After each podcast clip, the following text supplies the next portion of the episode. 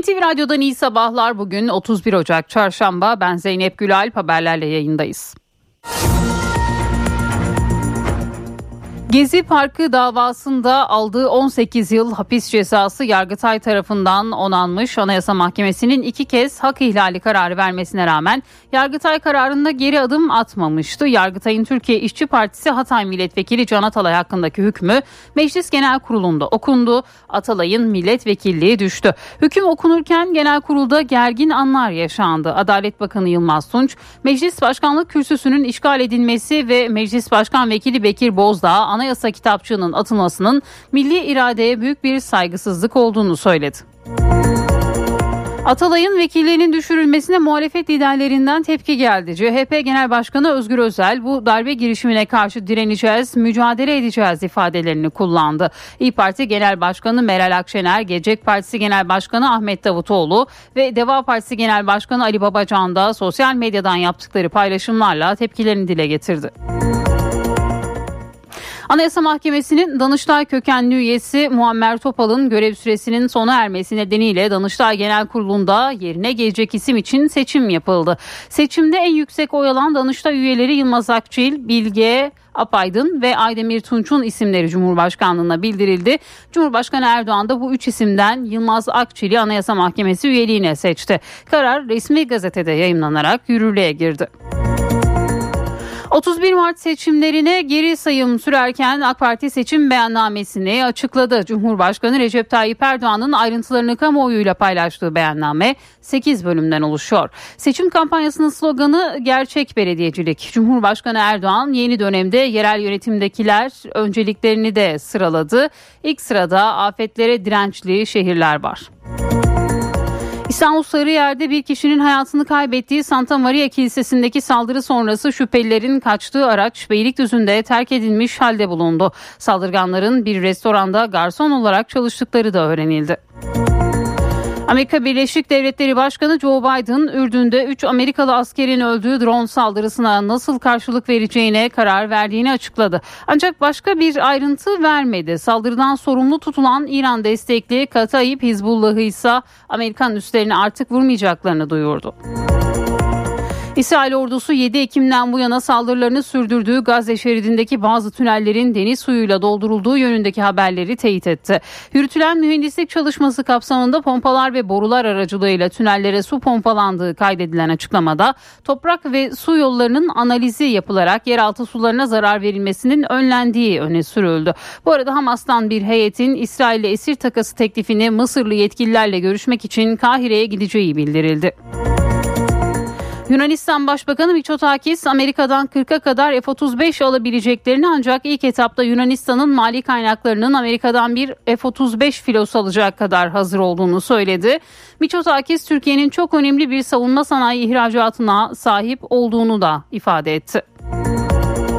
Trafik cezalarında indirimli ödeme süresi uzadı. Resmi gazetede yayımlanan karara göre trafik cezaları ödemelerinde 15 günlük indirim süresi bir aya çıkarıldı. Bursa'da iki yolcu koltuğundaki pusette ağlayan bir aylık bebeğini sakinleştirmeye çalışırken direksiyon hakimiyetini kaybeden sürücü yolun karşısına geçmeye çalışan iki çocuğa çarptı. Kasada iki çocukla otomobildeki anne ve bebeği yaralandı. Adana'nın Kozan ilçesinde küçük sanayi sitesindeki lastik dükkanında çıkan yangın orman yangını söndürme ve itfaiye ekiplerinin müdahalesiyle söndürüldü. Yangında iş yeri kullanılamaz hale geldi. İki otomobil de kül oldu. Bolu'da karla kaplanan at yaylası bölgesinde yaşanan e, yaşayan yılkı atları yiyecek aramak için şehir merkezine indi. Grup halinde dolaşan onlarca vahşi atı görenlerin haber vermesi üzerine belediye ekipleri atlara yem verdi. İşe giderken gazetelerin gündemi.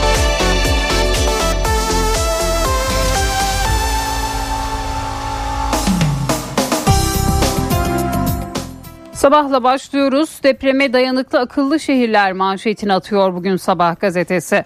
Cumhurbaşkanı Erdoğan Türkiye'nin 100 yıllık güvenli şehir planlarını kapsayan seçim beyannamesini açıkladı. Beyannamede çocuklardan yaşlılara, köylülerden engellilere her kesime kucaklayan sayısız proje yer aldı. Amacımız şehirlerimizi hizmetsizlik girdabından ve şov belediyeciliğinden kurtarmaktır. Bakmayın engellendik edebiyatı yapmalarına bunlar beceriksizliği örtmek ve sorumluluktan kaçmaktan ibarettir. Şehirlerimiz hizmetin sadece propagandasına maruz kalmaktan bıktı. 31 Mart'ta şehirlerimiz gönül belediyeciliğinin üretkenliğine kavuşacak. Hizmet verenlerin şehirlerimiz ve insanlarımız arasında ayrımcılık yapması asla düşünülemez dedi Cumhurbaşkanı. Bebeklerin hayatı pamuk ipliğine bağlı bir diğer haber. Gazze'de en derin acıyı anneler yaşıyor. Filistinli kadınlar bebeklerini doğum sırasında ya da bir süre sonra kaybediyor. Gazze'deki insani dram gittikçe derinleşiyor. Hamile kadınlar derme çatma çadırlarda kötü şartlarda doğum yapıyor. Bebeklerin birçoğu ilaç ve tıbbi müdahale eksikliği nedeniyle hayatını kaybediyor.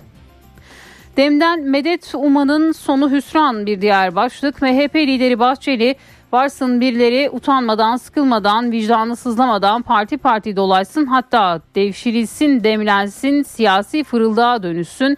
Hiç fark etmeyecek, hiç dert ve sorun olmayacaktır. Çırpınışları boşuna, hevesleri beyhudedir. 31 Mart'ta hepsinin bileğini sandıkta bükeceğiz diye konuştu dünkü grup toplantısında. Hürriyet'in manşeti Yağmur'un şarkısı. Hatay depreminde ölen 11 yaşındaki Yağmur Rifaioğlu'nun yazdığı çocuk şarkısı öğretmenleri tarafından bestelendi. Yağmur'un şarkısı depremin yıl dönümünde birçok okulda aynı anda seslendirilecek. Yağmur Rifaioğlu ortaokul 7. sınıf öğrencisiydi. Müzik, şiir, tiyatro faaliyetlerini çok seven bir çocuktu. İleri düzeyde piyano çalıyor, çocuk şarkıları yazıyordu. Yağmur geçen yıl Şubat ayının başında müzik öğretmenlerine yazdığı şarkının sözlerini gösterdi ve beste yapılmasını istedi. Bu olaydan 3 gün sonra Hatay depremi oldu. Yağmur annesi ve babasıyla birlikte hayatını kaybetti. Yağmur'un son isteği müzik öğretmeni Nezahat Göztepe ve diğer öğretmenleri tarafından vasiyet olarak kabul edildi. Öğretmenler Yağmur'un yazdığı sözleri Yağmur'un şarkısı adıyla besteledi. Bu şarkı felaketin birinci yıl dönümünde birçok okulda aynı anda seslendirilecek. Öğretmen Nezahat Göztepe, Yağmur'u ve depremde kaybettiğimiz insanlarımızı anmak için bu yola çıktık dedi ve yine bu haberde Hürriyet'in manşetinde yer buldu. 8 başlık 13 ilkede seçim vaatleri bir diğer haber. Cumhurbaşkanı Erdoğan partisinin 8 ana başlıktan ve 13 temel ilkeden oluşan yerel seçim beyannamesini açıkladı diyor. Az önce Sabah gazetesinin manşetindeki haber bu başlıkta hürriyette yer buluyor. Değişim diyen İzmir'e baksın bir diğer başlık. CHP lideri Özgür Özel değişim diyerek geldiler ama aday belirleme sürecinde bir şey değişmedi eleştirilerine. İzmir'de listeleri e, örnek göstererek yanıt verdi diyor Hürriyet gazetesi. Milliyetin manşeti dönüşüm seferberliği. Cumhurbaşkanı Erdoğan yerel seçim beyannamesini açıkladı. Kentsel dönüşüm seferberliğini beyannamenin temeline koyan AK Parti yeni yaşam alanlarından güvenli şehirlere çocuk ve yaşlı dostu şehirlerden kentlerin kültürel dönüşümüne kadar pek çok vaat sundu diyor bugün Milliyet. Polonya plakalı sır araç polisin elinde. Sarıyer'de kiliseye saldıran iki teröristin DAEŞ'ın Tacik hücresine mensup oldukları belirlendi. Belgrad ormanlarında yapılan aramada parçalanarak yol kenarına atılmış silah ve teçhizatlara ulaşıldı. Teröristlerin kullandığı Polonya plakalı aracın izini de süren polis dün gece Hyundai marka aracı Beylikdüzü'nde terk edilmiş halde buldu. İncelemeye alınan araçta iki teröristin parmak izleri tespit edildi. Diğer taraftan teröristlerin Bahçeli Evler'de bir sushi restoranında garson olarak çalıştıkları öğrenildi diyor bugün Milliyet. Yeni Şafak gerçek belediyecilik manşetiyle çıkıyor ve dün AK Parti'nin 2024 yerel seçim beyannamesini bu başlık altında manşetine taşıyor. Bir diğer haber ise silah kuru sıkıdan bozma.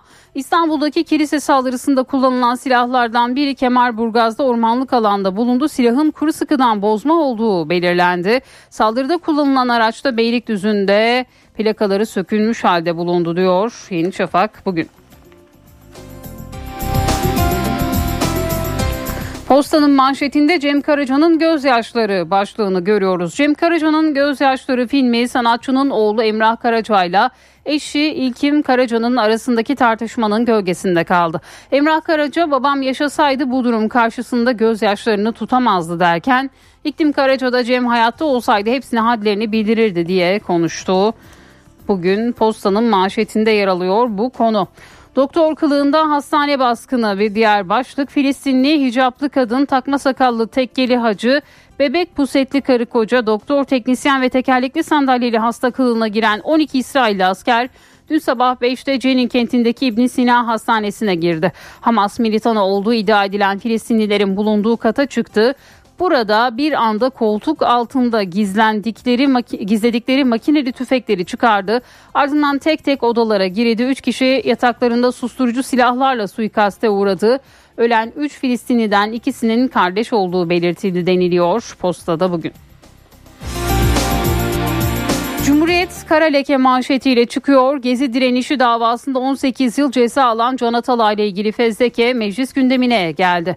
Muhalefet Anayasa Mahkemesi'nin iki kez hak ihlali kararı verdiği e, Atalay'a ilişkin Yargıtay kararı okunurken kürsüyü işgal etti. Oturumu yöneten Bekir Bozdağ anayasa e, kitapçığı fırlatıldı. Özgürlük sloganları arasında Atalay'ın milletvekilliği düşürüldü. Can Atalay'ın ismi çok kısa sürede meclisin resmi sayfasındaki milletvekilliği sona erenler listesine eklendi.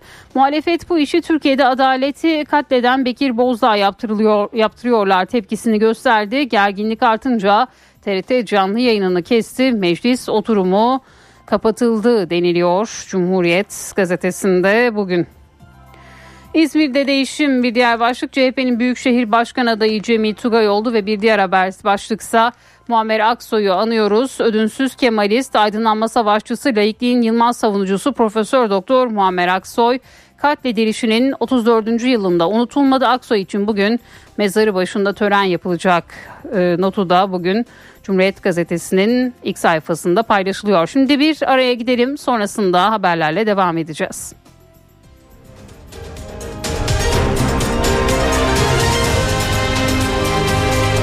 NTV Radyo Titanic Hotels köşedeki kitapçıyı sunar. Merhaba ben Adnan Bostancıoğlu. İsviçreli gazeteci yazar Anne-Marie Schwarzenbach'ın Mutlu Vadi isimli romanı Everest yayınlarından çıktı. Kitabı Türkçe'ye Tevfik Turan çevirmiş. Anne-Marie Schwarzenbach 1908 Zürih doğumlu. Varlıklı bir ailenin kızı. Paris ve Zürih'te tarih eğitimi gördü. İki dünya savaş arasında bütün çılgınlıklara açık bir şehir olan Berlin'de yaşadı bir dönem. 1933'te Naziler iktidara gelince bir tür göçmen hayatını seçti. Eşcinsel olması zaten Almanya'da barınma imkanını ortadan kaldırmıştı. İran, Türkiye, Afganistan falan derken tabiri caizse sürekli doğuya giden herkes gibi o da nihayet batıya ulaştı Amerika Birleşik Devletleri'ne yerleşti. Zor bir dönem geçirdi Schwarzenbach. Morfin bağımlılığı, ağır depresyon, intihar girişimiyle geçti yıllar. 1942'de bir bisiklet kazasında hayatını kaybetti. Anne-Marie Schwarzenbach'ın önemli eserlerinin başında bugün bahsini ettiğimiz Mutlu Vadi geliyor. Ayrıca İran'da Ölüm ve Bir Kadını Görmek isimli romanlarını da sayabiliriz. Schwarzenbach 1939'da yayınlanan otobiyografik romanı Mutlu Vadi'de kendi göçebe hayatından bir kesit anlatıyor. Tahran'ın güneşten kavrulduğu bir yaz mevsiminde bazı arkadaşlarıyla birlikte yaylaya kaçan kahramanımız aslında kendi kimliğini aramak amacıyla yıllardır dünyayı dolaşmaktadır. Ne var ki İran'ın yabancı, sessiz doğasında keder onu avucuna almıştır. Yapayalnızdır. Bir yandan İsviçre'deki geçmişini, çocukluğunu unutmak ister, diğer yandan özlemini çeker. Tüm bu çelişkiler İran'da genç bir Türk kızına duyduğu aşkla derinleşir. Neue Zürcher Zeitung'da yapılan bir yorumda Mutlu Vadi kendine yabancılaşan modern insanın varoluşsal yalnızlığı ve parçalanmışlığı üzerine şiirsel bir anlatı denilmiş. Herkese iyi okumalar, hoşçakalın. Titanic Hotels köşedeki kitapçıyı sundu.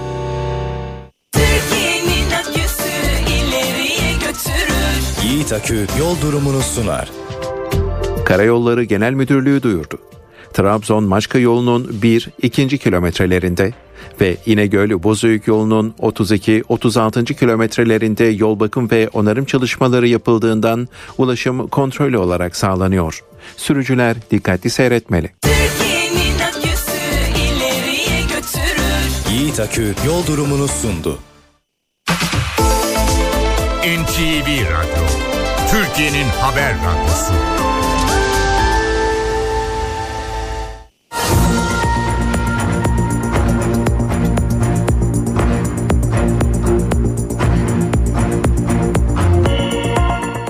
NTV Radyo'da haberleri aktarmayı sürdürüyoruz. Gezi Parkı davasında aldığı 18 yıl hapis cezası Yargıtay tarafından onanmış.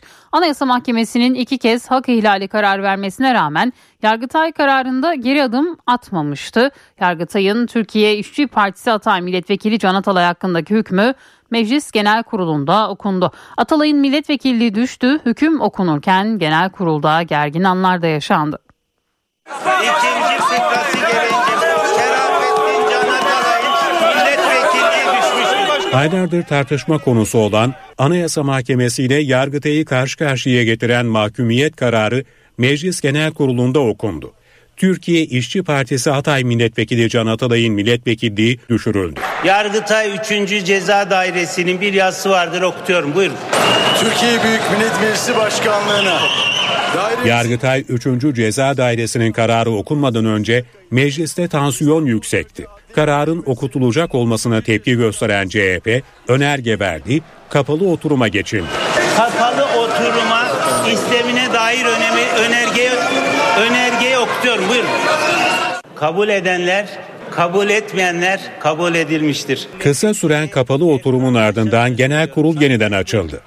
Tansiyon yine yüksekti. Şimdi karar okunacak. Can Atalay'ın milletvekilliği düşürülecek. Yani Can Atalay milletvekiliymiş değil mi? E milletvekili ise 9 aydır nasıl hapiste tutuyorsunuz ya? Milletvekili ise niye hapiste? Milletvekili değilse neyi düşüreceksiniz? Siz burada yalnızca Can Atalay'ın vekilliğini değil, Türkiye'nin demokrasisini düşürüyorsunuz. Biz bir davanın tarafı değiliz.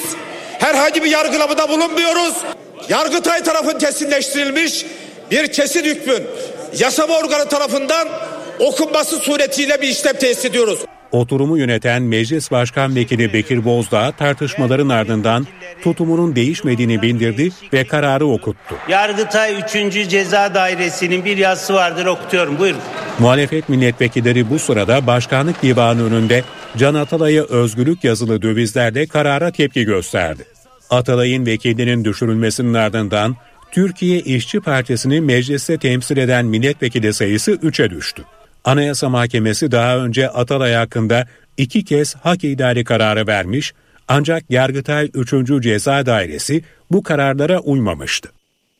Meclis Genel Kurulu'nda Can Atalay kararı okunduğu sırada muhalefet milletvekilleri Meclis Başkan Vekili Bekir Bozdağ tepkiyi gösterdi. Muhalefetin tavrına ise Adalet Bakanı Yılmaz Tunç'tan eleştiri geldi. Sosyal medyadan paylaşımda bulunan Bakan Tunç, Meclis Başkanlığı kürsüsünün işgal edilmesi ve Meclis Başkan Vekili Bekir Bozdağ anayasa kitapçığının atılmasının milli iradeye büyük bir saygısızlık olduğunu söyledi. Meclis Başkan Vekili Bekir Bozdağ'a yönelik çirkin hareket asla kabul edilemez dedi. Hiçbir sebeple Türkiye Büyük Millet Meclisi'nin çalışmasının engellenemeyeceğinin de altını çizen Tunç, Başkanlık Divanı'na saygı göstermek herkesin görevidir ifadesini kullandı. Can Atalay'ın vekilliğinin düşmesine CHP Genel Başkanı Özgür Özel ve İyi Parti Genel Başkanı Meral Akşener'den tepki geldi. Özel meclisteki makam odasında kaydedilen video mesajını sosyal medya hesabından paylaştı. Kararı darbe girişimi olarak yorumlayan Özel bu darbe girişimine karşı direneceğiz, mücadele edeceğiz dedi. Meral Akşener ise sosyal medyada paylaşımında Can Atalay'ın milletvekilliğinin düşürülmesi kararıyla birlikte artık anayasasız bir devlet tehlikesine doğru sürükleniyoruz ifadesine yer verdi. Anayasa Mahkemesi'nin Danıştay kökenli üyesi Muammer Topal'ın görev süresinin sona ermesi nedeniyle Danıştay Genel Kurulu'nda yerine geçecek isim için seçim yapıldı. Seçimde en yüksek oy alan Danıştay üyeleri Yılmaz Akçil, Bilge Apaydın ve Aydemir Tunç'un isimleri Cumhurbaşkanı'na bildirildi. Cumhurbaşkanı Erdoğan da bu üç isimden Yılmaz Akçil'i Anayasa Mahkemesi üyeliğine seçti. Karar resmi gazetede de yayımlandı. 31 Mart seçimlerine geri sayım sürerken AK Parti seçim beyannamesini açıkladı. Cumhurbaşkanı Erdoğan'ın ayrıntılarını kamuoyuyla paylaştığı beyanname 8 bölümden oluşuyor. Cumhurbaşkanının mesajlarına bakalım. Seçim kampanyamızın merkezine gerçek belediyecilik sözümüzü yerleştirdik. AK Parti seçim beyannamesini açıkladı. Seçim kampanyasının sloganı gerçek belediyecilik. Vizyonumuzun özünü oluşturan gerçek belediyecilik sözümüzü şu 13 temel başlık üzerine bina ediyoruz. Üretken, adil, erişilebilir, vizyoner, şefkatli, sürdürülebilir, yenilikçi, kalkınmacı, çağdaş, güçlü, kapsayıcı, dinamik, vatansever belediyecilik. Cumhurbaşkanı Recep Tayyip Erdoğan yeni dönemde yerel yönetimlerdeki önceliklerini de sıraladı. İlk sırada afetlere dirençli şehirler var. Afetlere dayanıklı, dirençli ve sağlam yerleşim yerleri kuracağız. Şehirlerimizi iklim değişikliğine uyumlu hale getireceğiz. Beyannamede yerel kalkınma odaklı, ekonomisi değer üreten yerel yönetim anlayışının güçlendirilmesi, tüm toplumsal kesimlere karşı duyarlı, kapsayıcılığı yüksek sosyal belediyecilik hizmetlerinin geliştirilmesi, güçlü aile, güçlü toplum anlayışıyla hareket eden yerel yönetimleri destekleme hedefleri yer aldı çevreye ve doğal hayata karşı hassas, sıfır atık modelini uygulayan, sürdürülebilir belediye yönetimlerinin yanında olmak, kırsaldaki hayat standartlarını yükselterek insanların doğdukları yerlerde kalmalarını teşvik etmek, şeffaf ve sorumlu belediye yönetimi anlayışından taviz vermemek AK Parti'nin öncelikleri olarak sıralandı. Siyasetten ekonomiye her alanda çözmemiz gereken sorunlar, sıkıntılar, zorluklar mutlaka mevcuttur mevcut sorunların çözüm adresi yine biziz. Hırsı boyunu aşanlara diyoruz ki hiç heveslenmeyin. Size AK Parti'den ve Cumhur İttifakı'ndan ekmek çıkmaz. Beyannamenin ayrıntılarını kamuoyuyla paylaşan Erdoğan, CHP'li belediyelere eleştiriler de yöneltti. Siz bakmayın birilerinin engellendik edebiyatı yapmalarına. Şu anda bu engellendik diyenler AK Parti belediyelerinin aldığı paralardan çok daha fazlasını aldılar ve alıyorlar. Bunun ispatını her zaman yaptık ve yapıyoruz. Bunların tamamı safsatadan, sorumluluktan kaçmaktan ibarettir. Yüksek Seçim Kurulu CHP ve Zafer Partisi'nin oy pusulası kura çekimine yaptığı itirazları reddetti. Kurul iki partinin ayrı ayrı gönderdiği itiraz dilekçelerini ele aldı. YSK itirazları reddetti. Cumartesi günü Yüksek Seçim Kurulu'nda yapılan kura sonucunda AK Parti birinci sırada CHP ise 18. sırada pusulada yer bulmuştu. CHP'de uzun süredir tartışma konusu olan İzmir düğümü çözüldü. Mevcut Büyükşehir Belediye Başkanı Tunç Soyer yeniden aday gösterilmedi. Yerine Karşıyaka Belediye Başkanı Cemil Tugay 31 Mart seçimlerinde Büyükşehir Belediye Başkanlığı için yarışacak. Yeniden aday gösterilmeyen Soyer karara tepkili. İzmir Büyükşehir Belediye Başkanımız Karşıyaka'da 5 yıl görev yapan tecrübeli, vizyoner, önemli, dürüst, çalışkan bir arkadaşımız Cemil Tugay'ı görevlendirdik. Hayırlı uğurlu olsun. Cumhuriyet Halk Partisi'nin İzmir Büyükşehir Belediye Başkan adayı Karşıyaka Belediye Başkanı Cemil Tugay oldu. Ankara dönüşü İzmir Adnan Menderes Havalimanı'nda konuşan Tugay, önceki başkanların deneyimlerinden faydalanacağını söyledi. Ahmet Delişli'ne Aziz Kocaoğlu ve en son geçen 5 yıl boyunca Başkanımız Tunç Soyer bu bayrağı taşıdı. Onlarla her zaman birlikte olacağız. Omuz omuz olacağız. Onların deneyimlerinden her zaman faydalanacağız. Yeniden aday gösterilmeyen İzmir Büyükşehir Belediye Başkanı Tunç Soyer ise karara sosyal medya hesabından tepki gösterdi.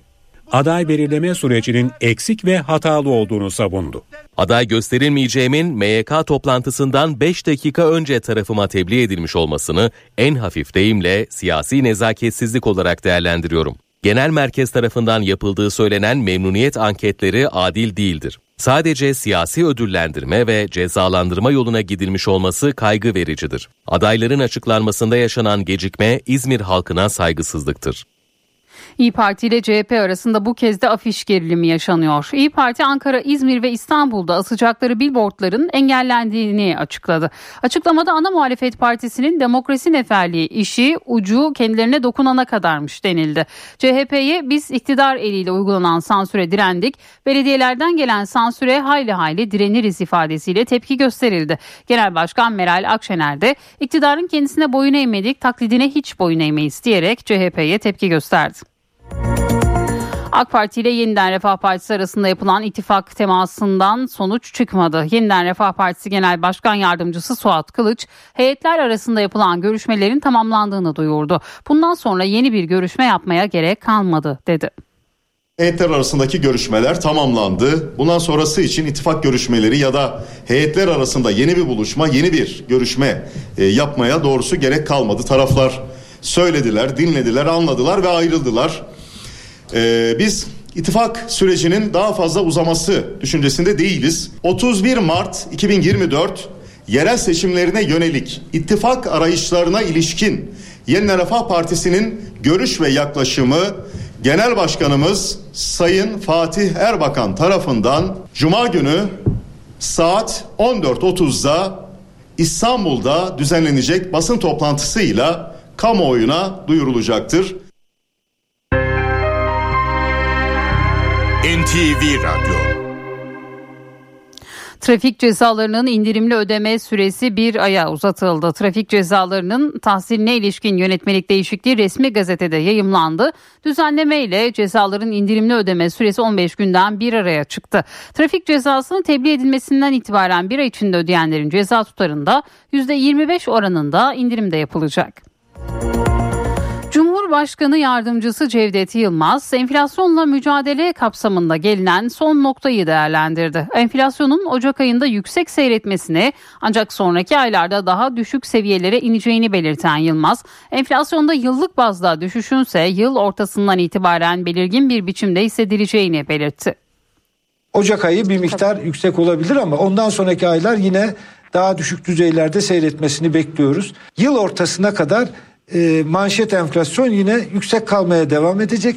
Ancak yıl ortasından itibaren belirgin bir şek- şekilde yıllık bazda düşüşü de göreceğiz. Cumhurbaşkanı Yardımcısı Cevdet Yılmaz, enflasyonla mücadele programının sonuçlarının yıl sonu itibariyle alınmaya başlayacağını söyledi. Haber Global'de katıldığı programda soruları yanıtlayan Yılmaz'a para politikası kurulunun faiz kararı da soruldu. E, belli bir yere gelindiğini ifade Evet. ediyorlar ama mutlaka tabii gelişmeleri de takip edeceklerdir. Önemli olan sabırla bu işlerin e, sonuç alıcı bir şekilde devam ettirilmesi. Doğru bir rotaya girdiyseniz, doğru bir hedefe doğru yürüyorsanız her geçen e, süre sizi hedefinize daha çok yaklaştıracaktır. Dolayısıyla bizim de amacımız şu hem enflasyonu hem faizleri uzun vadede tek haneli rakamlara düşürmek. Yılmaz, mali eylem görev gücünün Türkiye'yi gri listeden çıkarması için tek engelin kripto para düzenlemesi olduğunu da söyledi. Gri listede belli şartlar var ülkelerin karşılaması gereken. Ee, bizim bütün yasal şartları tamamlamış durumdayız. Bir tek bu eksik kalmıştı. Bunu yaptığımız zaman o liste anlamında da olumlu bir adım atmış olacağız. Bu düzenlemenin yapılmasıyla birlikte gri listenin bir şartı da yerine getirilmiş olacak. BOTAŞ fiyat tarifesini güncelledi. Şubat ayında doğalgaz fiyatında değişiklik yapılmadı. BOTAŞ'tan yapılan yazılı açıklamada Şubat tarifesinde hane, elektrik üretim ve sanayide kullanılan doğalgazın fiyatında değişikliğe gidilmediği belirtildi.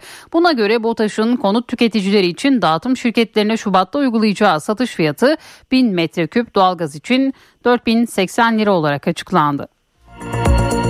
Enflasyon yüksek seyrediyor. Kimi kredi kartı kullanıcıları daha fazla kazandıracağı düşüncesiyle komisyona rağmen kredi kartıyla altın, döviz ya da kripto para alıp yükselmesini bekliyor. Diğer bir deyişle kredi kartını yatırım aracı gibi kullanıyor. İşte bu kişilere dikkat çeken bir uyarı geldi.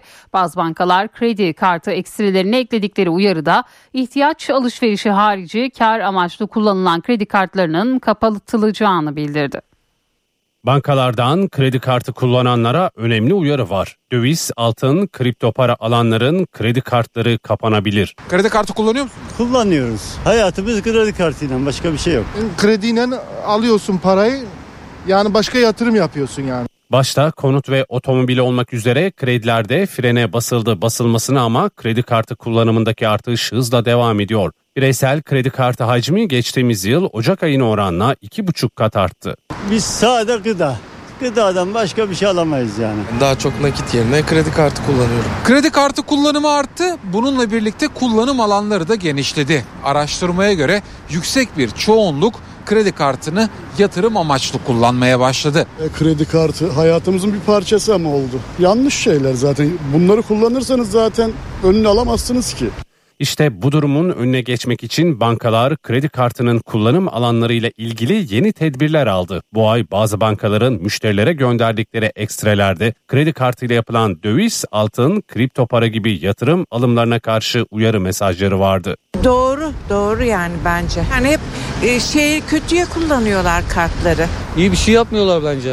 Ya abi hem seni eksiye götürüyor. Uyarı mesajında döviz, altın, kripto para gibi alımların tespit edilmesi halinde kredi kartlarının kullanıma kapatılacağı belirtildi. Kredi kartını kendi parası gibi kullanan insanlar var. Bahis oynayanlar, kripto alanlar hep etrafımızda çok yoğun yani. Uzmanlara göre bankaların yaptığı bu uyarı kredi kartı harcamalarının yakından takip edileceği anlamına geliyor. Bu yüzden tüketicilerin harcama yaparken dikkat etmesi gerekiyor. Zeytinyağıya zam geldikçe bunu fırsat bilen dolandırıcılar da boş durmuyor. Uzmanlar sahte zeytinyağlarına karşı vatandaşı uyarıyor. Peki nasıl anlaşılır sahte ve gerçek zeytinyağı? İşte muhabirimizin araştırdığı haber. Hayatımızın vazgeçilmez parçası zeytinyağı. Her şeyin sahtesi var. İnsanların da sahtesi var. Sevginin de sahtesi var. Herkesin sahtesi olan. Palm yağı, pamuk yağı ve daha neler neler. Zeytinyağı fiyatları cep yakarken sahtekarlar da boş durmadı. En sağlıklı besinlerden biri olan zeytinyağına zam üstüne zam geldi. Peşinden de hileleri. Zeytinyağı çok kıymetli bir ürün. Her zaman bu durumlar vardı. Gıda teröristleri fiyatı düşük olan tahşiş ürünleri piyasaya sürmeye başladı. Zeytinyağında özellikle en çok karşılaştığımız içine farklı, daha ucuz maliyetli olan tohum yağlarının ya da bitkisel yağlarının karıştırılarak karışım yağlar satılması. Örneğin zeytinyağı içerisine e, mısır özü, ayçiçek, kolza, aspir, fındık yağı gibi yağlar karıştırılarak maliyetleri düşürülüyor ama zeytinyağı diye satılabiliyor. Sağlıklı ve doğru zeytinyağı almak isteyenlere sektör temsilcilerinin birkaç tavsiyesi var. Okside olmuş, eskimiş, küf kokusu, çamur kokusu böyle şeyler almayacak. Hep meyveye ait şeyler alacak. Kokladıkları zaman koku her zaman bir şeyin habercisi. Ya güzel bir şeyin habercisi oluyor ya kötü bir şeyin habercisi. İkinci adımsa tatmak. Normalde içtiğiniz zaman bir kere boğazınızı bir hafif yakması lazım. Oradan zaten rahatlıkla anlarsınız yani. Damaklarını alıp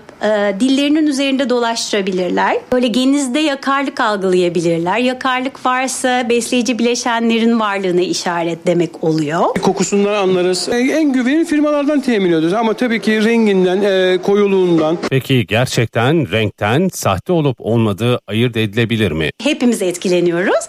Hepimiz yeşil rengi gördüğümüzde bayılıyoruz.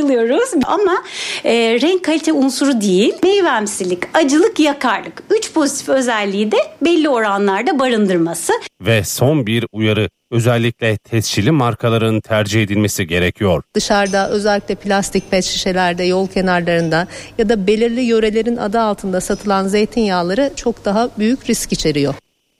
Ev sahibi kirasını geç ödeyen kiracısını mahkemeye verdi. Davadan benzer durumdaki herkese emsal olacak bir karar çıktı. Hakim kirasını geç yatıran kiracının ihtarsız ve süre verilmeksizin tahliye edilmesine hükmetti. Kirasını geciktirenlere kötü haber var. İhtarsız süre vermeden tahliye edilebilirsiniz. Kirayı geciktiriyor musun? Bazen geciktiriyorum. Yani normalde birindeyken onunda ödüyoruz. Yedisinde ödüyoruz. En son ev sahibiyle de papaz olacağım yani. Emsal olduğu belirtilen karar istinaf mahkemesinden çıktı. Dükkan sahibi kirasını düzenli olarak ödemediği gerekçesiyle kiracısı aleyhine icra takibi başlattı. Ancak kiracı icra takibine 7 gün içerisinde itiraz etmesi gerekiyordu. Etmedi. 30 günlük süre boyunca da borcunu ödemesi gerekiyordu. Onu da yapmadı. İşte bu umursamazlığı ona pahalıya patladı. İşte tam da bu sebeple icra takibi kesinleşti ve yerel mahkemeden tahliye kararı çıktı. Mülk sahibine kiracıyı tahliye etme hakkı doğdu. Ancak kiracı dükkanı tahliye edeceğini ve süre verilmesini isteyerek karara itiraz etti. 30 gün içinde borcunu ödeseydi e, yine bu tahliye olayını uzatabilirdi. E, yeniden mahkeme görülüp belki lehine de bir şey çıkabilirdi. Kiracımız bu konuda çok geniş davranmış. Hiçbir şekilde üstüne düşen görevi yapmamış. İşte kiracıları üzen karar tam da bu noktada çıktı. Normalde kiracının tahliyesi için iki ihtar gönderilip iki kere uyarılması gerekiyordu. Ama istinaf mahkemesi ihtarname ya da uyarıya gerek kalmadan kiracının anında tahliye edilebileceğine hükmetti. Güçlü olan kazanıyor. Babasının hayrına mı geciktiriyor? Kim borcunu e, ödememek istemez? Yani kiracı keyfinden yapmıyor ki bu işlemi. Kiracılar karara tepkili. Uzmanlara göre ise bu karar dava ve tahliye süreçlerinin yıllarca uzamasına güvenen kiracılara uyarı niteliğinde. Kiracıların buna dikkat etmesi icap ediyor. Çünkü ha, dava açıldı bana bir şey olmaz bu dava 2 sene 3 sene 5 sene devam eder gibi bir zihniyet hakim şu anda. Ee, bu iş böyle değil. Dünyanın en iyi dört rotasından biri olarak gösterilen Ankara Kars hattında sefer yapan turistik Doğu Ekspresi'nde yarı yıl tatilinde yoğunluk yaşanıyor. Ek seferler konulmasına rağmen %100 doluluğa ulaşıldı. Tarihi ve doğal güzelliklerin arasında geçen eşsiz manzaralarıyla masalsı bir yolculuk. Turistik Doğu Ekspresi'nde sömestr tatilinde yoğunluk yaşanıyor. Turistik Doğu Ekspresi'ndeyiz. Kars'a doğru gidiyoruz. Vagonumuzu süsledik. En şık olabilecek haliyle. Turistik Doğu Ekspresi Türkiye'deki en uzun demiryolu rotalarından birine sahip. Tren yolculuğu yerli ve yabancı turistler tarafından da sık tercih ediliyor. Yolculuk esnasında birçok tarihi ve doğal güzelliği görmek mümkün. Ankara'dan yola çıkan tren Kayseri, Sivas, Erzincan ve Erzurum'dan geçerek yolculuğu Kars'ta tamamlıyor. Şu an yolda geldiğimiz manzaraları görünce kesinlikle reklamının çok daha fazla yapılması gerektiğini, kesinlikle her insanın bir kez olsun Doğu Ekspresi'ne gelip o muhteşem manzaraları görmesini çok tavsiye ederim. Çok keyif aldık. Yarı yıl tatilinde Doğu Ekspresi'ne talep daha da arttı. Bu yüzden de ek seferler konuldu. Yine de doluluk oranı %100'e ulaştı. Doğu Ekspresi gözergahta bulunan şehirlerdeki işletmecilerin de yüzlerini güldürüyor.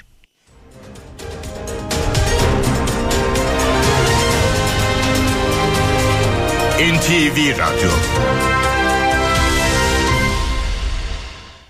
HDI Sigorta İstanbul'un yol durumunu sunar. İstanbul'da trafikte yoğunluk haritası %47'yi gösteriyor. 15 Temmuz Şehitler Köprüsü'ne giderken Anadolu'dan Avrupa'ya geçişte Çamlıca Beylerbeyi arasında sabah yoğunluğu var. Fatih Sultan Mehmet Köprüsü'ne giderken de Çakmak Köprü Kavacık arası yoğun. Her iki köprüde de Anadolu'dan Avrupa'ya geçişte bir araç yoğunluğu gözleniyor. Avrasya Tüneli çift taraflı açık. Avrupa yakasına gelindiğinde E5'te Avcılar Sefaköy arasında trafik var. Tem'de ise Bahçeşehir Altınşehir arası yoğun. Yolda olanlara iyi yolculuklar. HDI Sigorta İstanbul'un yol durumunu sundu. Alman teknolojisiyle üretilen Düfa Boya spor haberlerini sunar.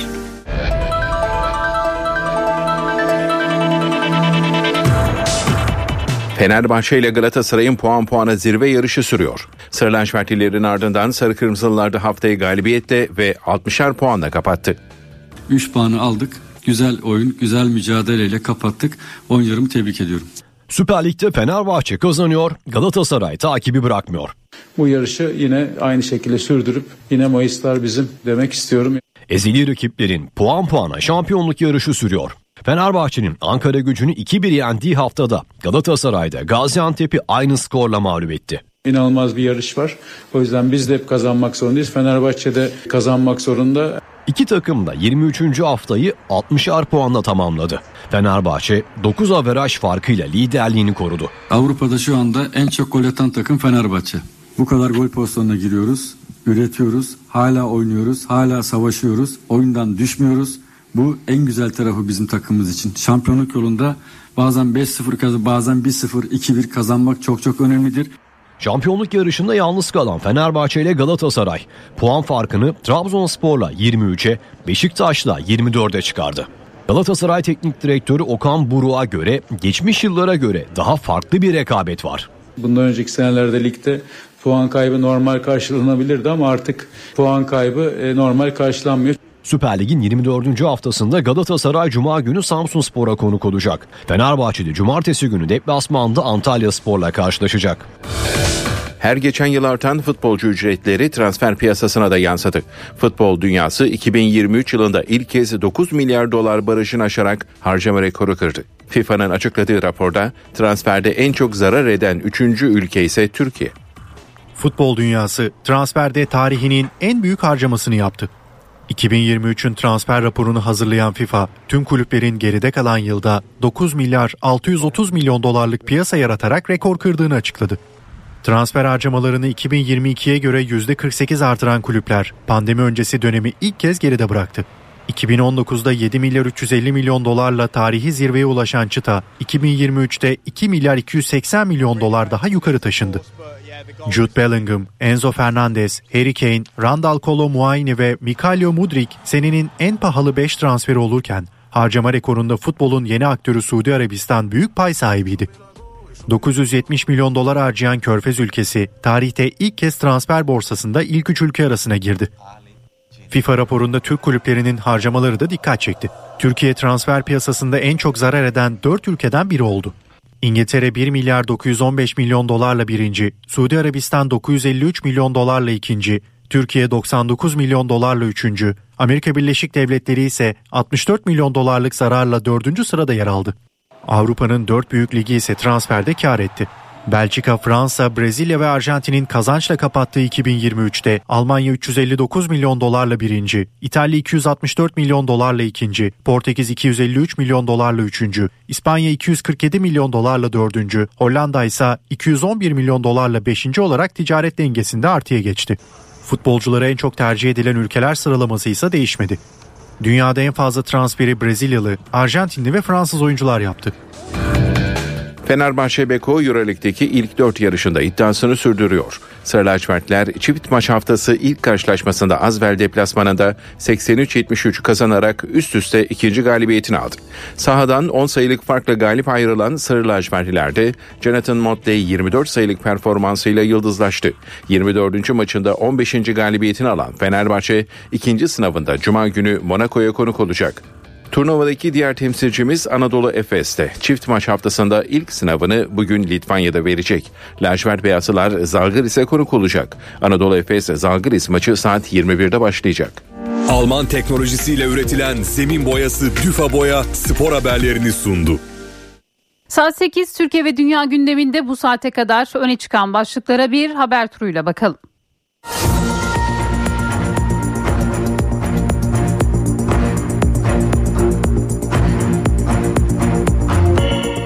Gezi Parkı davasında aldığı 18 yıl hapis cezası Yargıtay tarafından onanan Anayasa Mahkemesi'nin iki kez hak ihlali kararı vermesine rağmen Yargıtay kararında geri adım atmamıştı. Yargıtay'ın Türkiye İşçi Partisi Atay Milletvekili Can Atalay hakkındaki hükmü Meclis Genel Kurulu'nda okundu.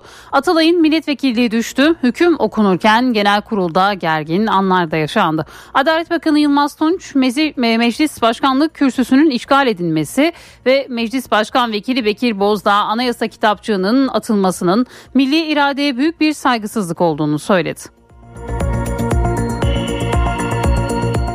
Atalay'ın vekilliğinin düşürülmesine muhalefet liderlerinden de tepki geldi. CHP Genel Başkanı Özgür Özel bu darbe girişimine karşı direneceğiz, mücadele edeceğiz ifadelerini kullandı. İyi Parti Genel Başkanı Meral Akşener, Gelecek Partisi Genel Başkanı Ahmet Davutoğlu ve Deva Partisi Genel Başkanı Ali Babacan da sosyal medyadan yaptıkları paylaşımlarla tepkilerini dile getirdi.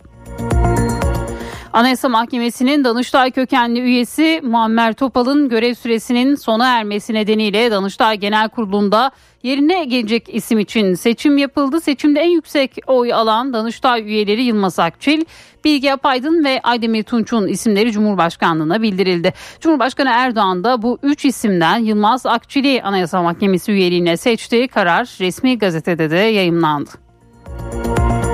31 Mart seçimlerine geri sayım sürerken AK Parti seçim beyannamesini açıkladı. Cumhurbaşkanı Recep Tayyip Erdoğan'ın ayrıntılarını kamuoyuyla paylaştığı beyanname 8 bölümden oluşuyor. Seçim kampanyasının sloganı gerçek belediyecilik. Cumhurbaşkanı Erdoğan yeni dönemde yerel yönetimlerdeki önceliklerini de sıraladı. İlk sırada afetlere dirençli şehirler var. İstanbul Sarıyer'de bir kişinin hayatını kaybettiği Santa Maria Kilisesi'ndeki saldırı sonrası şüphelilerin kaçtığı araç Beylikdüzü'nde terk edilmiş halde bulundu. Saldırganların bir restoranda garson olarak çalıştıkları da öğrenildi. Amerikan Başkanı Joe Biden, Ürdün'de 3 Amerikalı askerin öldüğü drone saldırısına nasıl karşılık vereceğine karar verdiğini açıkladı. Ancak başka bir ayrıntı vermedi. Saldırıdan sorumlu tutulan İran destekli Katayip Hizbullah'ı ise Amerikan üslerini artık vurmayacaklarını açıkladı. İsrail ordusu 7 Ekim'den bu yana saldırılarını sürdürdüğü Gazze şeridindeki bazı tünellerin deniz suyuyla doldurulduğu yönündeki haberleri teyit etti. Yürütülen mühendislik çalışması kapsamında pompalar ve borular aracılığıyla tünellere su pompalandığı kaydedildi. Toprak ve su yollarının analizi yapılarak yeraltı sularına zarar verilmesinin önlendiği öne sürüldü. Bu arada Hamas'tan bir heyetin İsrail'le esir takası teklifini Mısırlı yetkililerle görüşmek için Kahire'ye gideceği bildirildi. Yunanistan Başbakanı Mitsotakis Amerika'dan 40'a kadar F-35 alabileceklerini ancak ilk etapta Yunanistan'ın mali kaynaklarının Amerika'dan bir F-35 filosu alacak kadar hazır olduğunu söyledi. Mitsotakis Türkiye'nin çok önemli bir savunma sanayi ihracatına sahip olduğunu da belirtti. Trafik cezalarında indirimli ödeme süresi uzadı. Resmi gazetede yayınlanan karara göre trafik cezaları ödemelerinde 15 günlük indirim süresi bir aya çıkarıldı. Bursa'da yolcu koltuğundaki pusette ağlayan bir aylık bebeğini sakinleştirmeye çalışırken direksiyon hakimiyetini kaybeden sürücü yolun karşısına geçmeye çalışan iki çocuğa çarptı. Kazada iki çocukla otomobildeki anne ve bebeği yaralandı. Adana'nın Kozan ilçesinde küçük sanayi sitesindeki lastik dükkanında çıkan yangın orman yangını söndürme ve itfaiye ekiplerinin müdahalesiyle söndürüldü. Yangında iş yeri kullanılamaz hale geldiği iki otomobilde kül oldu.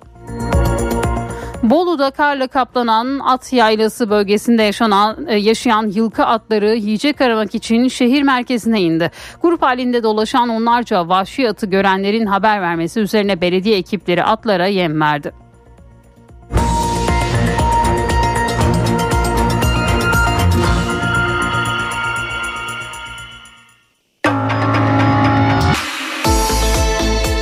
İşe giderken gazetelerin gündemi.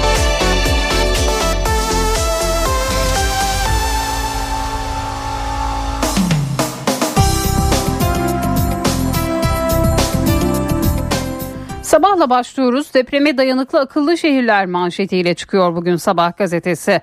Cumhurbaşkanı Erdoğan Türkiye'nin 100 yıllık güvenli şehir planlarını kapsayan seçim beyannamesini açıkladı. Beyannamede çocuklardan yaşlılara, köylülerden engellilere, her kesime kucaklayan sayısız proje yer aldı. Amacımız şehirlerimizi hizmetsizlik girdabından ve şov belediyeciliğinden kurtarmaktır. Bakmayın engellendik edebiyatı yapmalarına bunlar beceriksizliği örtmek ve sorumluluktan kaçmaktan ibarettir. Şehirlerimiz hizmetin sadece propagandasına maruz kalmaktan bıktı. 31 Mart'ta şehirlerimiz gönül belediyeciliğinin üretkenliğine kavuşacak. Hizmet verenlerin şehirlerimiz ve insanlarımız arasında ayrımcılık yapması asla düşünülemez diye konuştu Cumhurbaşkanı. Bebeklerin hayatı pamuk ipliğine bağlı Gazze'de en derin acıyı anneler yaşıyor. Filistinli kadınlar bebeklerini doğum sırasında ya da bir süre sonra kaybediyor. Gazze'deki insani dram gittikçe derinleşiyor. Hamile kadınlar derme çatma çadırlarda kötü şartlarda doğum yapıyor. Bebeklerin birçoğu ilaç ve tıbbi müdahale eksikliği nedeniyle hayatını kaybediyor diyor bugün sabah gazetesi. Dem'den Medet Uman'ın sonu hüsran bir diğer başlık. MHP lideri Bahçeli varsın birileri utanmadan, sıkılmadan, vicdanı sızlamadan parti parti dolaşsın. Hatta devşirilsin, demlensin, siyasi fırıldağa dönüşsün. Hiç fark etmeyecek, hiç dert ve sorun olmayacaktır. Çırpınışları boşuna, hevesleri beyhudedir. 31 Mart'ta hepsinin bileğini sandıkta bükeceğiz diye konuştu. MHP lideri Bahçeli dünkü grup toplantısında Sabah gazetesi de Bahçeli'nin açıklamalarını ilk sayfasına taşıdı bugün. Hürriyet'in manşetinde Yağmur'un şarkısı başlığını görüyoruz. Hatay depreminde ölen 11 yaşındaki Yağmur Rifaioğlu'nun yazdığı çocuk şarkısı öğretmenleri tarafından bestelendi. Yağmur'un şarkısı depremin yıl dönümünde birçok okulda aynı anda seslendirilecek. Yağmur Rifaioğlu ortaokul 7. sınıf öğrencisiydi. Müzik, şiir, tiyatro faaliyetlerini çok seven bir çocuktu. İleri düzeyde piyano çalıyor, çocuk şarkıları yazıyordu. Yağmur geçen yıl Şubat ayının başında müzik öğretmenlerine yazdığı şarkının sözlerini gösterdi ve beste yapılmasını istedi. Bu olaydan 3 gün sonra Hatay depremi oldu. Yağmur annesi ve babasıyla birlikte hayatını kaybetti. Yağmur'un son isteği müzik öğretmeni Nezahat Göztepe ve diğer öğretmenleri tarafından vasiyet olarak kabul edildi. Öğretmenler Yağmur'un yazdığı sözleri Yağmur'un şarkısı adıyla besteledi. Bu şarkı felaketin birinci yıl dönümünde birçok okulda aynı anda seslendirilecek. Öğretmen Nezahat Göztepe Yağmur'u ve depremde kaybettiğimiz insanlarımızı anmak için bu yola çıktık dedi.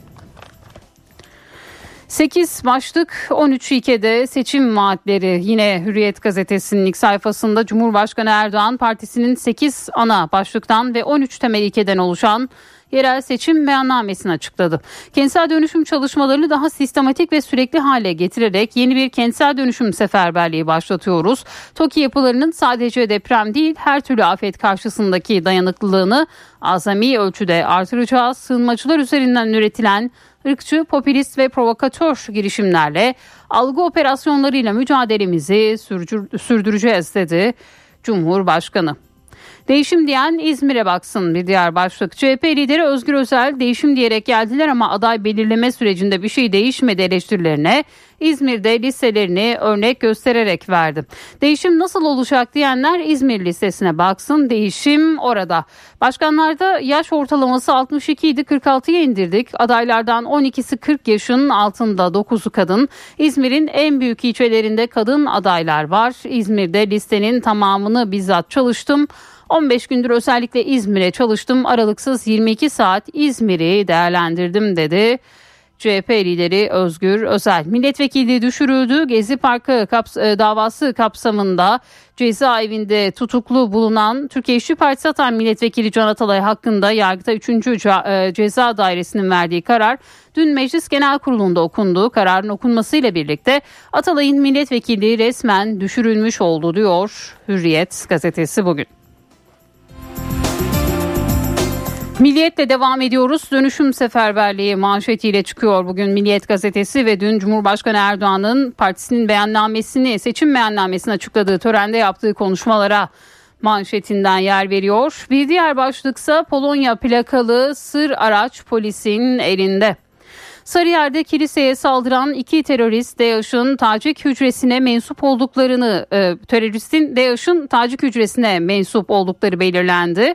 Belgrad ormanlarında yapılan aramada parçalanarak yol kenarına atılmış silah ve teçhizatlara ulaşıldı. Teröristlerin kullandığı Polonya plakalı aracın izini de süren polis dün gece Hyundai marka aracı Beylikdüzü'nde terk edilmiş halde buldu. İncelemeye alınan araçta iki teröristin parmak izleri tespit edildi. Diğer taraftan teröristlerin Bahçeli Evler'de bir sushi restoranında garson olarak çalıştıkları öğrenildi. Ve yine bu başlıkta bugün Milliyet'in ilk sayfasında yer buldu. Uzayda 41 kere maşallah bir diğer başlık. Akdeniz Üniversitesi Yörük Kültürü Uygulama ve Araştırma Merkezi Müdürü Doçent Fatih Uslu Türkiye'nin ilk astronotu Alper Gezer Avcı'nın uzaya çatı ağacından yapılma özel bir nazarlık götürdüğünü açıkladı. Margarinin keyfi kaçacak bir diğer başlık yine Milliyet gazetesinden tüketiciyi koruma çalışmalarına devam edecek Tarım Bakanlığı gıda etiketlemelerinde değişikliğe giderek margarin ambalajlarını mercek altına aldı. Margarinin üzerinde yer alan tereyağı keyfi, tereyağı lezzeti gibi tüketiciyi yanıltmaya yönelik etiketlemelere yasaklar gelecek. Balda taklit ve taşişin önüne geçmek için de bu yıl tüm ballar nükleer manyetik rezonans cihazından geçirilip dışarıdan bir madde ilave olup olmadığı tespit edilecek deniliyor yine Milliyet gazetesinde.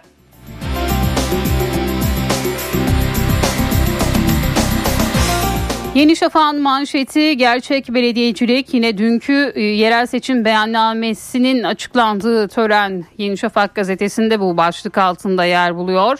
Bir diğer haber ise silah kuru sıkıdan bozma yine İstanbul'da kilise saldırısına ilişkin haberde bu başlıkla Yeni Şafak gazetesinin ilk sayfasında yer buluyor. İstanbul'da bağlantı gişeleri kalkıyor bir diğer başlık. Ulaştırma Bakanı Abdülkadir Uraloğlu İstanbul'da trafik trafiği rahatlatmak için karayolundaki tüm bağlantı gişelerinin kalkacağını açıkladı. Yeni Şafak konuşan Uraloğlu serbest geçiş sistemiyle yol kesimlerindeki gişe adalarını ve kanopileri kaldırarak vatandaşımızın hızlı geçişini sağlayacağız diye konuştu.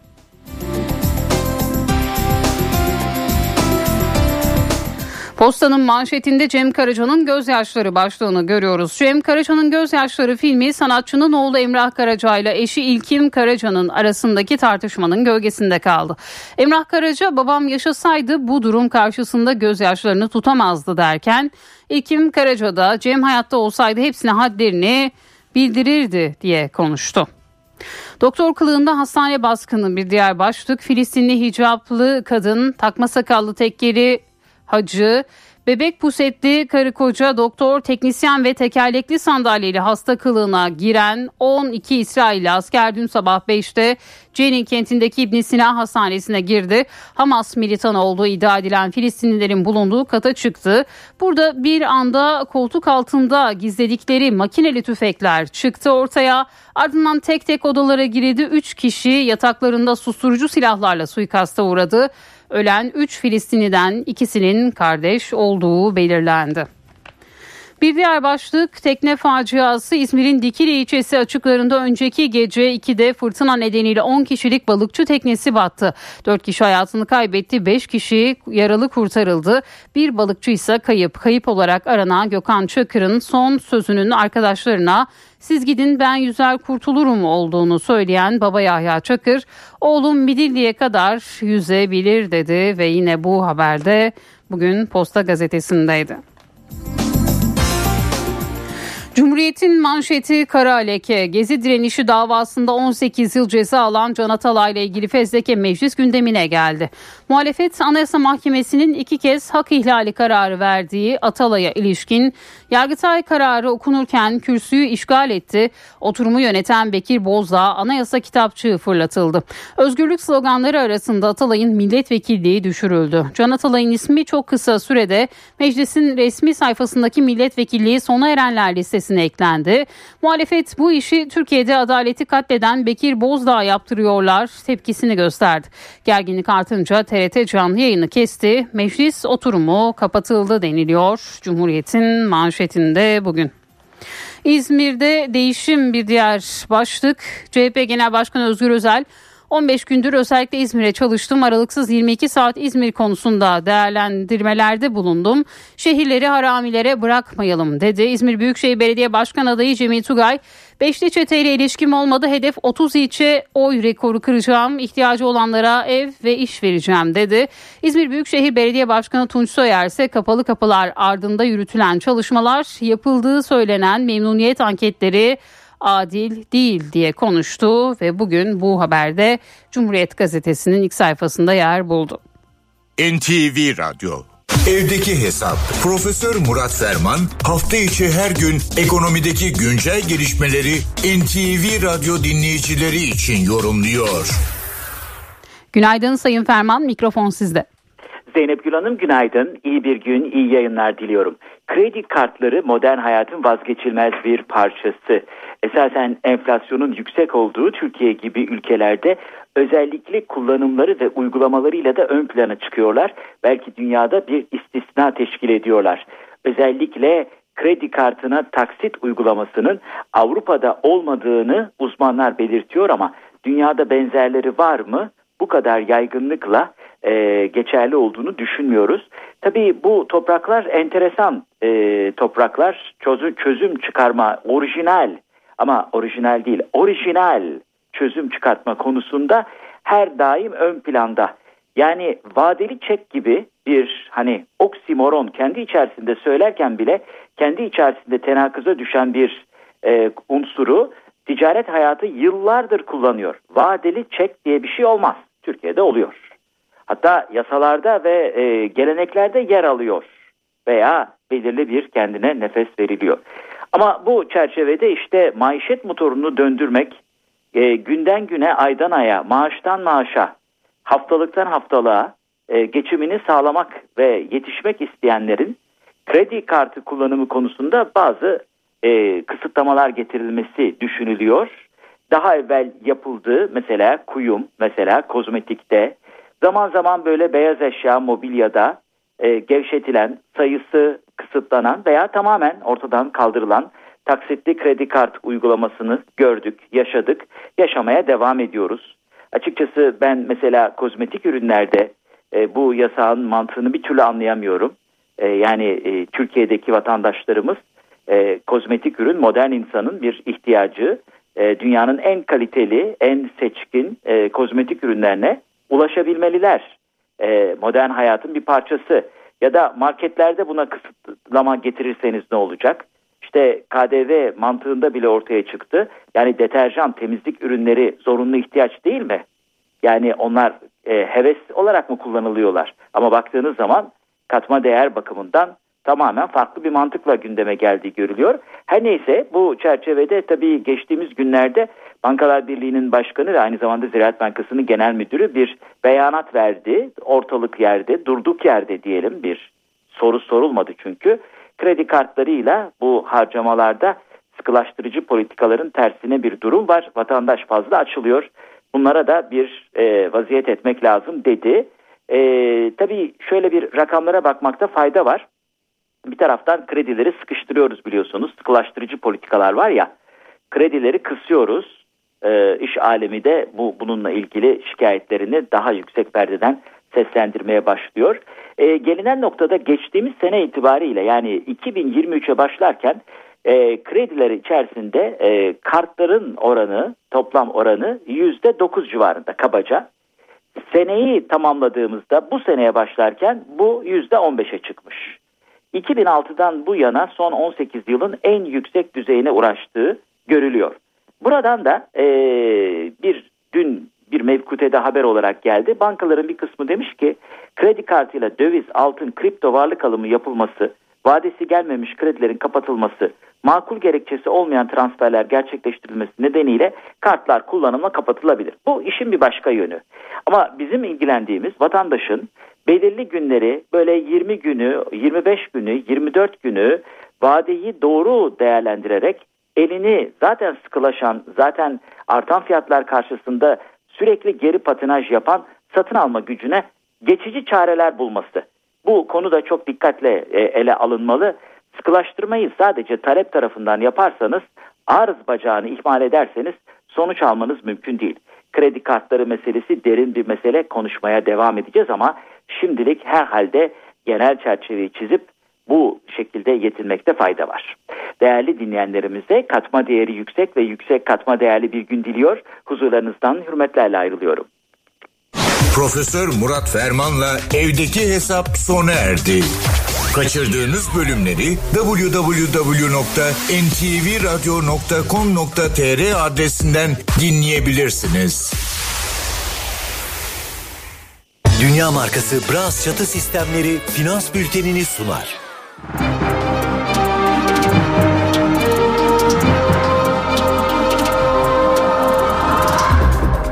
Borsa İstanbul Yüz Endeksi 8474 seviyelerinde dolar 30.37 euro 32.89'dan işlem görüyor. Euro dolar paritesi 1.08.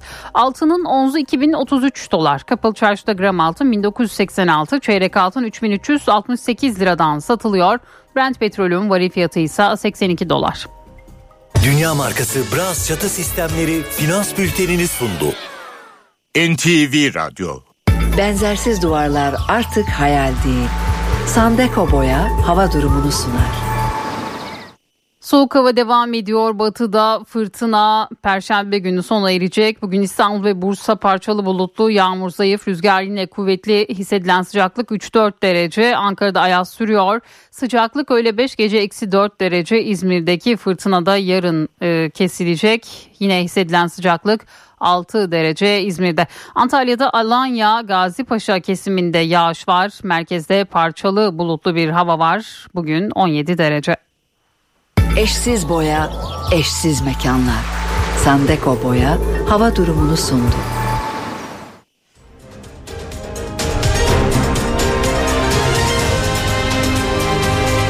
NTV Radyo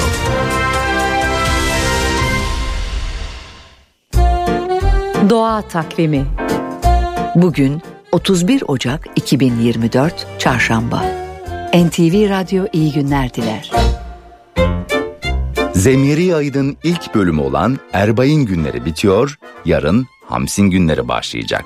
Erbay'ın 40 gün sürer. Arapça 40 anlamındaki arbaün kelimesinden türetilmiş. Hamsin ise 50 gün sürer. Arapça 50 anlamındaki kelimeden türetilmiş. Ayandon fırtınasından sonra birkaç günlük sapma payı dikkate alınarak bugünlerde çıkan fırtınaya balık fırtınası ya da hamsin fırtınası denir. Güneyden esen bu rüzgar Karadeniz'deki balıkların Marmara'ya geçtiği tarihtir. Bu fırtınaya balık fırtınası hatta hamsi fırtınası diyenler de var. Ancak Anadolu Halk Takvimi kitabının yazarı Ergün Veren, hamsi ile hamsin arasındaki ses benzerliği ve balık fırtınasının başlaması nedeniyle hamsi fırtınası denmiş olabileceğini söylüyor. Doğa takvimi her geçen gün geriye giden bir ülkeden bahsediyoruz. Bu hafta 5'te 5'te bir diziyi konuşacağız. Zira dünya bu diziyi konuşuyor. Covid pandemisi malum artık bitti diyebiliyoruz ama... Deniz Kilislioğlu herkesin konuştuğu konuları mercek altına alıyor. İçinden geçtiğimiz dehşet dengelerinin sınandığı bir süreçte onu konuşmamızın sebebi ne devam eden Ukrayna-Rusya savaşı ne de Rusya Devlet Başkanı'nın zaman zaman nükleer silahları hatırlatması ve ne de Kuzey Kore'nin füze denemeleri. Beş kritik soruya cevap arıyor. Afganistan'ı konuşacağız. Önce kız öğrencilere üniversite öğrenimi yasaklandı. Çünkü NTV Radyo'da soru sormayı ve ayrıntıları önemsiyoruz. Bir tarafta savaş, afet gibi sebeplerle ülkelerini terk etmek ve başka bir ülke toprağında yaşamak zorunda olanlar var. Diğer taraftaysa kabul etmek zorunda olan bir toplum var o kişileri. Bugün 5'te 5'te mültecileri, düzensiz göçmenleri konuşacağız. 5'te 5 her çarşamba saat 18.30'da NTV Radyo'da. Kaçıranlar için ntvradio.com.tr'de ve podcast platformlarında. Haftaya bambaşka bir konuyla yeniden karşınızda olacağız. Ben Deniz Kilislioğlu.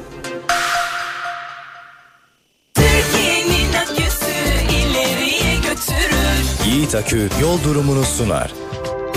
Karayolları Genel Müdürlüğü duyurdu. Zonguldak Devrek Mengen yolunun 9-10. kilometrelerinde ve Şebin Karahisar Alucra yolunun 20. kilometresinde yol bakım çalışmaları yapıldığından ulaşım kontrollü olarak sağlanıyor. Sürücüler dikkatli seyretmeli. Yiğit Akü yol durumunu sundu. NTV Radyo, Türkiye'nin haber radyosu.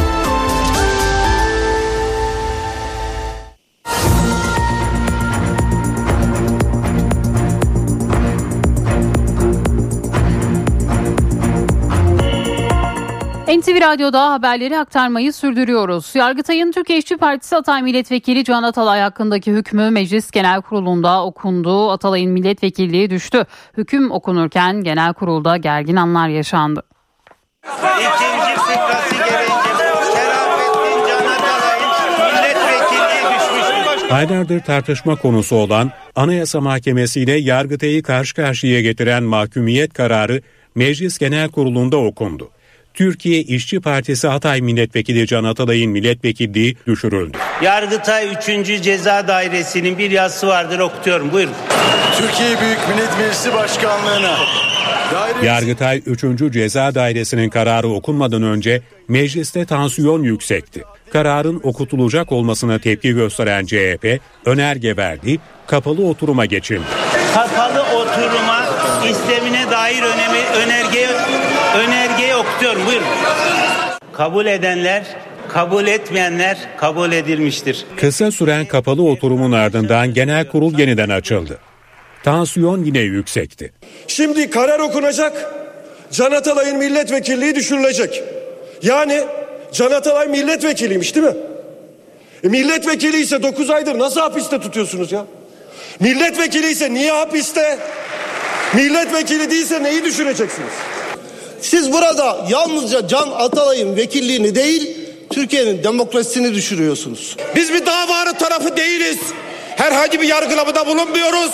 Yargıtay tarafın kesinleştirilmiş bir kesin hükmün yasama organı tarafından okunması suretiyle bir işlem tesis ediyoruz. Oturumu yöneten Meclis Başkan Vekili Bekir Bozdağ tartışmaların ardından tutumunun değişmediğini bildirdi ve kararı okuttu. Yargıtay 3. Ceza Dairesi'nin bir yazısı vardır okutuyorum buyurun. Muhalefet milletvekilleri bu sırada Başkanlık Divanı önünde Can Atalay'a özgürlük yazılı dövizlerle karara tepki gösterdi. Atalay'ın vekilinin düşürülmesinin ardından Türkiye İşçi Partisi'ni mecliste temsil eden milletvekili sayısı 3'e düştü. Anayasa Mahkemesi daha önce Atalay hakkında iki kez hak idari kararı vermiş ancak Yargıtay 3. Ceza Dairesi bu kararlara uymamıştı. Kararın okunduğu sırada muhalefet milletvekilleri Meclis Başkan Vekili Bekir Bozdağ tepki gösterdi. Muhalefetin tavrına ise Adalet Bakanı Yılmaz Tunç'tan eleştiri geldi. Sosyal medyadan paylaşımda bulunan Bakan Tunç, Meclis Başkanlık kürsüsünün işgal edilmesi ve Meclis Başkan Vekili Bekir Bozdağ anayasa kitapçığının atılmasının milli iradeye büyük bir saygısızlık olduğunu söyledi. Meclis Başkan Vekili Bekir Bozdağ yönelik çirkin hareket asla kabul edilemez dedi. Hiçbir sebeple Türkiye Büyük Millet Meclisi'nin çalışmasının engellenemeyeceğinin de altını çizen Tunç, başkanlık divanına saygı göstermek herkesin görevidir ifadesini kullandı. MHP Genel Başkanı Devlet Bahçeli partisinin grup toplantısında kürsüdeydi dün. Cumhuriyet Halk Partisi'ne yönelik sert eleştirileri vardı. Bahçeli pazar günü İstanbul'da kiliseye düzenlenen silahlı saldırı üzerinden provokasyon uyarısı da yaptı. 31 Mart seçimlerine kadar provokasyon ortamını canlı tutmayı ve ülkemizin sinir uçlarıyla oynamayı planlayan karanlık ellere azami şekilde uyanık olmalıyız. Millet İttifakı olmadı, şimdi de Türkiye İttifakı mı kuracaklar? Demden medet umanların sonu sandıkta hüsrandır. Sayın Kılıçdaroğlu'nun bütün izlerini silmenin, neredeyse ismini ananı kapının önüne bırakmanın neresi Türkiye İttifakı? Neresi adamlık, neresi vefakarlık? Cumhur İttifakı'nı anlamak ve anlatmak her kişinin harcı değildir. AK Parti ile MHP arasında kurulan ahlaki, samimi ve milli bağı anlamlandırmak ve hak teslimini yapabilmek için öncelikle izan, insaf, irade, vatan ve millet sevdası ile yoğrulmuş akıl ve yürek lazımdır. CHP Genel Başkanı Özgür Özel de MHP Genel Başkanı Bahçeli'den gelen DEM Parti eleştirilerine yanıt verdi. Yine grup toplantısında ülkenin asıl gündeminin değiştirilmek istendiğini de söyledi. Bir tane cümleleri var. Üç harften ibaret. Dem, dem, dem.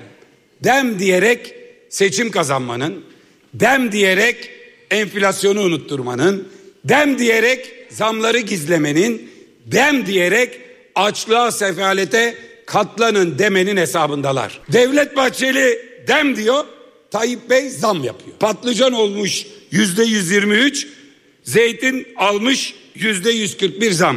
Bir kilo etin fiyatı 600 liraya dayanmış, halen daha dem dem dem. Sayın Bahçeli şunu bil, milletin derdi dem değil, zam zam zam. B40 Balkan Şehirleri Ağı Zirvesi'nin üçüncüsü Arnavutluğun başkenti Tiran'da yapıldı. Zirveye ağın kurucu başkanı olarak İstanbul Büyükşehir Belediye Başkanı Ekrem İmamoğlu da katıldı. Zirve kapsamında üye şehirlerin ortak sorunları masaya yatırıldı. Alınan ortak karar sonucunda B40 Balkan Şehirleri Ağı'nın dönem başkanlığı Tiran'a geçti. Kuruluşundan 23 e, şehrin katılımıyla gerçekleşen B40 Ağı'na Üye şehir sayısı 2023 itibariyle 55'e yükseldi. Ağın dördüncü zirvesi ise 2025 Ocak ayında Saraybosna'da gerçekleştirilecek. İzmir'de bulunan Menemen Geçici Hayvan Bakım Evi ve Rehabilitasyon Merkezi 3 yıldır hizmet veriyor. Tam teşekküllü tesiste yaklaşık 43 bin sokak hayvanının muayenesi yapıldı. Tesisi ziyaret eden Cumhur İttifakı İzmir Büyükşehir Belediye Başkan adayı Hamza da tam not verdi. Hamza da eşlik eden ünlü sanatçı Haluk Levent de 3 yıl önce sahiplendiği Ahbap isimli köpekle buluştu. Yoğun bakım alanları, ameliyathaneleri, muayene odaları. Sadece İzmir'in değil bölgenin en büyük hayvan tesislerinden biri. Belediyelerin içindeki en güzel, en modern, sahipsiz hayvanlarımızın tam uygun bir şekilde yaşayabileceği bir ortam oluşturulmuş. Burası Menemen Belediyesi tarafından 2021 yılında açılan geçici hayvan bakım evi ve rehabilitasyon merkezi. 7000 metrekarelik alanda sokak hayvanlarının ihtiyacı olan her şey var. 5 veteriner hekim ve 5 sağlık teknikerinden oluşan uzman ekip, kedi ve köpeklerin tüm sağlığıyla 7-24 ilgileniyor. 300 köpek kapasiteli 7 adet doğal yaşam alanı ve 54 kedi bakım kafesi bulunuyor. Cumhur İttifakı İzmir Büyükşehir Belediye Başkan adayı Hamza Dağ tesisi ziyaret etti bu şekildeki modern tesislerle sahip hayvanlarımızı İzmir Büyükşehir Belediyesi olarak sahipleneceğiz. Hepsinin sahibi e, bir nevi biz olacağız. Sokaklar da bu anlamda modern yaşamla birlikte bir takım e, yaşanan olumsuz hadiseleri de İzmir'de yaşanmaması noktasında uğraş vereceğiz. Tesis 3 yıl aradan sonra bir buluşmaya da sahne oldu. Hamza Dağ eşlik eden ünlü sanatçı Haluk Levent açıldığı dönem barınakta sahiplenip Ahbap adını verdiği sevimli köpekle yeniden bir araya geldi. 17'ye yakın köpeğimiz depremden geldi, getirildi ve hayata döndürüldü. Çok ameliyatlar yapıldı. Ben teşekkür ediyorum. Barınağı çok güzel gördüm. Çok güzel gördüm ve beklemiyordum bu kadar güzel göreceğimi çünkü tecrübe var. Çok güzel gördüm. Dört hayvan ambulansının bulunduğu tesiste 3 yılda yaklaşık 43 bin sokak hayvanının bakımı yapıldı. İyi Parti İstanbul Büyükşehir Belediye Başkan adayı Buğra Kavuncu seçim çalışmaları kapsamında Ataşehir'de esnafa ziyaretlerde bulundu. İçerenköy sebze meyve haline giden Kavuncu esnafın sorunlarını dinledi. Bir esnaf meyve sebze halinin yeni adresi Tuzla Aydınlı'ya taşınmasını beklediklerini, trafik sorunu nedeniyle mevcut yerin sıkıntılı ve birçok eksikliğinin olduğunu anlattı. Kavuncu ise yönetime geldiklerinde bu tür sorunlarla yakından ilgileneceklerini ve sorunları çözeceklerini kaydetti.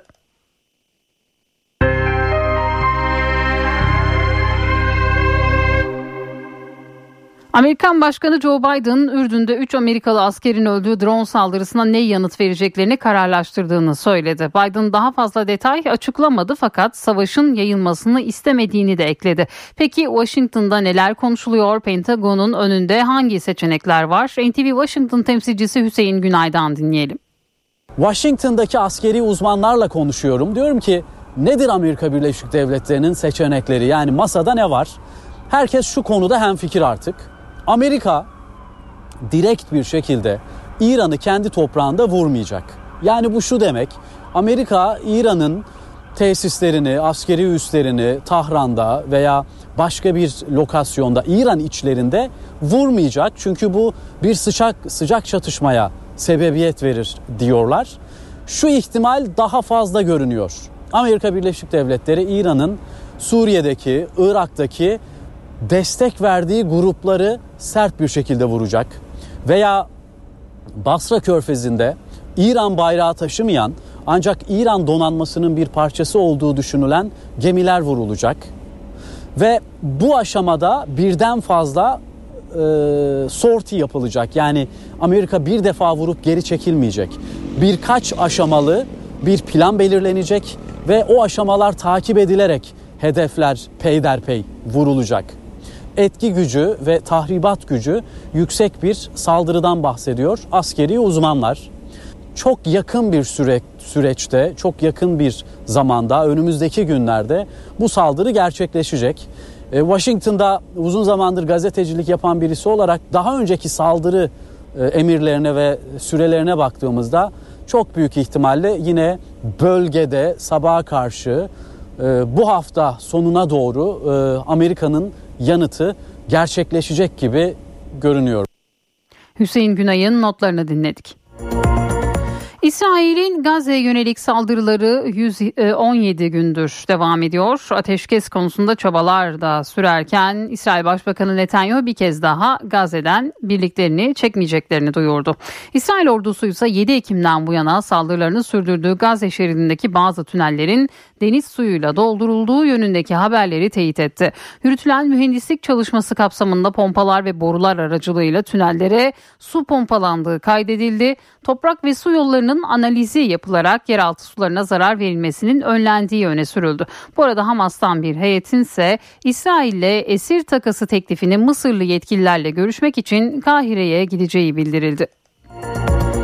Epilepsi, Alzheimer ve migren rahatsızlığı çeken hastalar şu sıralar çok mağdur. Nedeni ise tedavide kullanılan bazı ilaçların satıştan kalkması.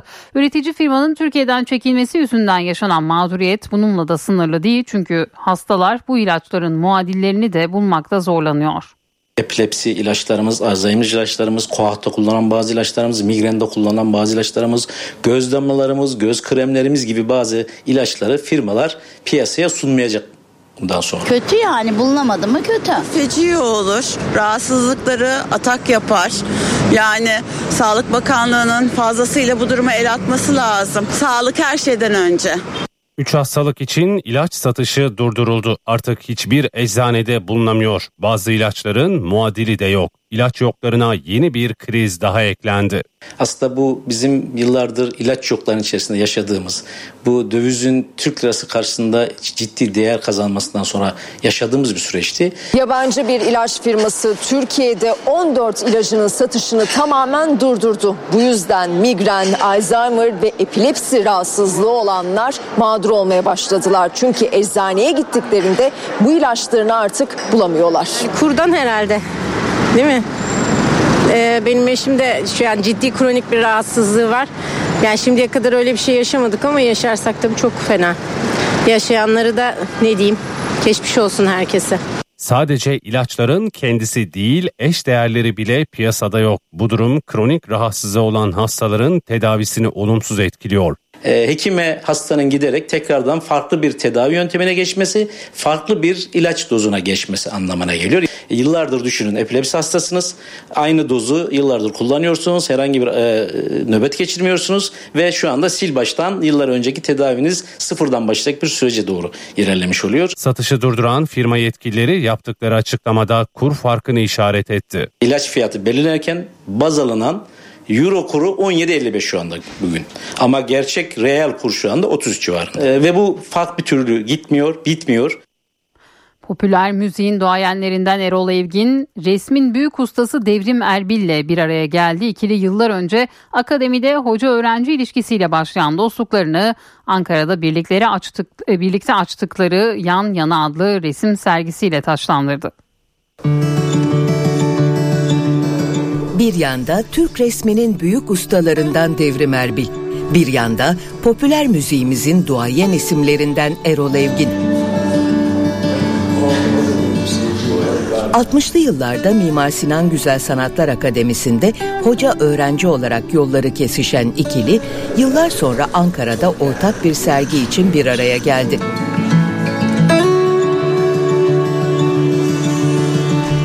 Ben mimarlık bölümü mezunuyum. Devlet Güzel Sanatlar Akademisi ama akademi hocamın da söylediği gibi bir potaydı. Cemal Tollu, Neşet Günal, Devrim Erbil ve Özdemir Altan bizim resim hocalarımızdı. Ama Devrim hocamı e, akademide de ondan sonra da hep büyük bir hayranlıkla izledim ve e, birkaç yıl önce bana teklif ettiği zaman şaka yapıyor zannettim ama e, bir birlikte bir sergi açalım dedi. Devrim Erbil'in resimleri dünya çapında. Devrim Erbil e, yaşayan bir efsane. Onun için e, ondan etkilenmemek mümkün değil. Bir de insan olarak insanı çok e, sarıp sarmalayan, kucaklayan bir yapısı var. E, o da çok değerli benim için. Erol Evgin ve Devrim Erbil 60 yıla dayanan dostluklarını yan yana sergisiyle taçlandırdı. Ben onun e, sanatçı işte e, tarafını çok takdir ediyorum. E, ama sadece müzikle uğraştığı için bunları yapabilen bir insan değil. Gerçekten o bunu hep e, gizledi. Ben biliyorum ki o hem öğrenciliğinde hem sonra Suadiye'de benim atölyemde Evet, gravürler tabii, tabii. yaptık. Ee, ondan sonra resim yapmaya devam ediyor. Onunla çok sevdiğim için de sanat değeri yüksek olduğu için de böyle bir sergiyi zevkle yaptım. Evgin ve Erbil bu serginin ortak projeleri için bir başlangıç olacağına inanıyor. Belki bir gün ortak imzalı resim yaparız. Aa, o ne Olmaz güzel mı? olur. Beraber şarkı söyleyemeyiz ama bunu yapabiliriz. o zaman şarkı da söyleriz beraber.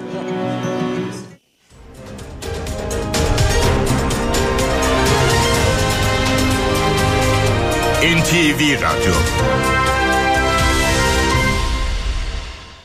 HDI Sigorta İstanbul'un yol durumunu sunar.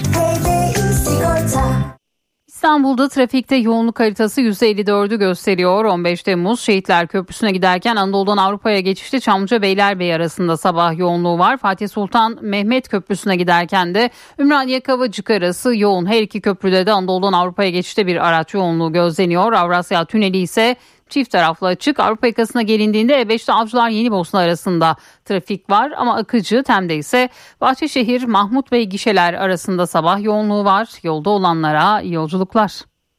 HDI Sigorta İstanbul'un yol durumunu sundu. Sigorta